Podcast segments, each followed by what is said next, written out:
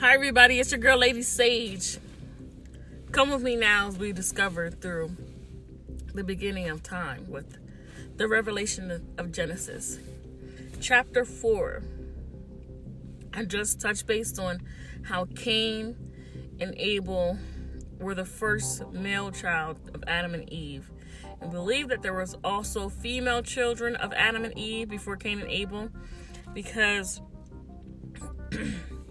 when when Eve had uh, Cain, who was the oldest, she said, uh, "Now the Lord has surely blessed me with a man child."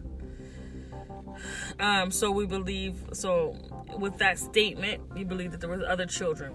Okay. So we ended. I ended chapter four last time with Cain saying those words as the Lord said to Cain, Where is your brother Abel? And he said, I do not know. Am I my brother's keeper? And I ended it right there. And I said, We'll pick it up. So here we are, picking it up, chapter 4, verse 10. That passage of Am I my brother's keeper is so notorious. People say that all the time. But I don't know if you guys know, God actually responded to that answer. Are we our brother's keeper? And the Lord said, and he said, What have you done?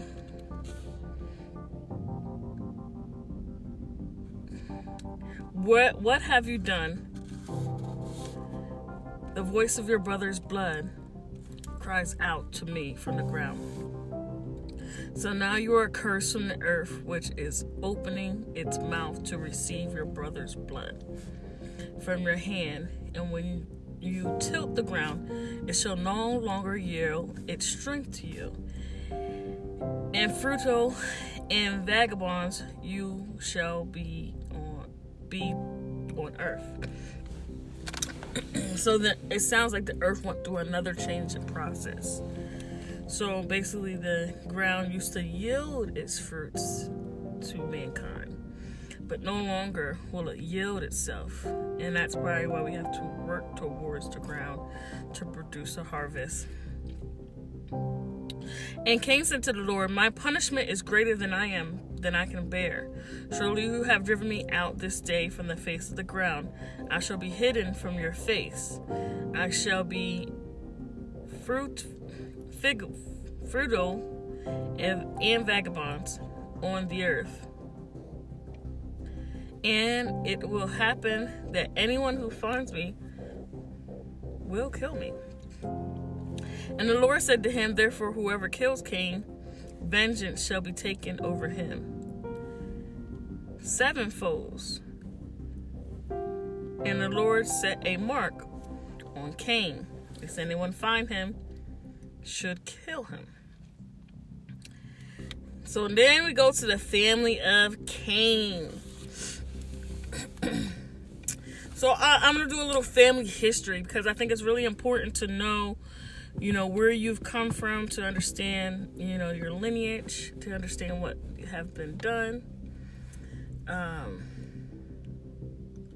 so it says, Then Cain went out from the presence of the Lord and dwelled in the land of Nod to the east of Eden. And Cain knew his wife, and she conceived and bore Enoch. And he built a city and called and named that city after his name of his son Enoch. And Enoch, who bore Aran, Arad, Arad, and Arad begot Mahestrali, uh, and Mahestrali begot Methuselah, Methuselah, and Methuselah begot Lamech, and Lamech took for himself two wives, name of one Ida, and the name or Ada, and the name of the second wife was Zelda, and Ida bore Jabal, and he was the father of those who dwell in tents and had livestock, and his brother's name was Jubal, and he was the father of all those who played the harps and flutes, and As Zelda, she also bore Tutankhamun, an instructor of every craftsman of bronze and iron, and the sister of Tutankhamun was Nilma, and Lameth said to his wife, I, Ada, and Zilda heard my, hear my voice, wives of Lameth. Listen to my speech, for I have killed a man for wandering, wounding me, even a young man for hurting me. If Cain shall be avenged seven times, then Laman seventy seven folds.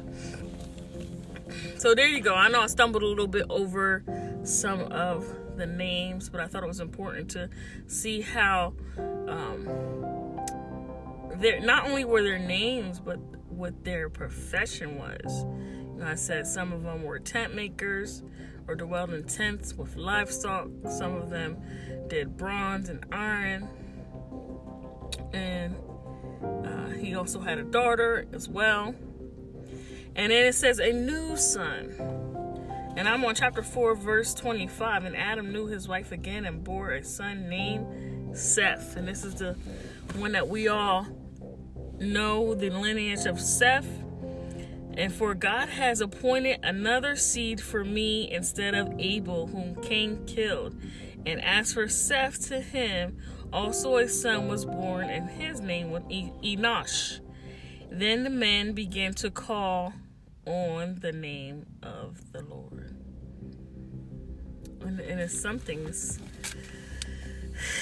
it's something from when Adam and Eve first took their fall to now after their children are here and one has killed you know cain has killed his brother and then cain's son has killed somebody and now we have seth and now finally they are calling or connecting um, begin to call the name of the lord so it's like almost like a uh, um their focus has changed to call on the lord.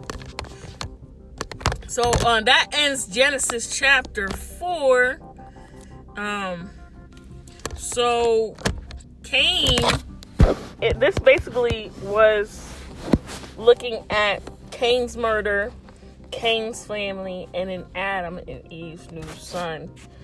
And I, I like the I like the way how God orchestrated this book because it shows you that that um, there's always a plan of restoration. And with this new son that Adam and Eve had born, they, they had a restoration even to return to God. And we we are always um, able to be restored to return to God.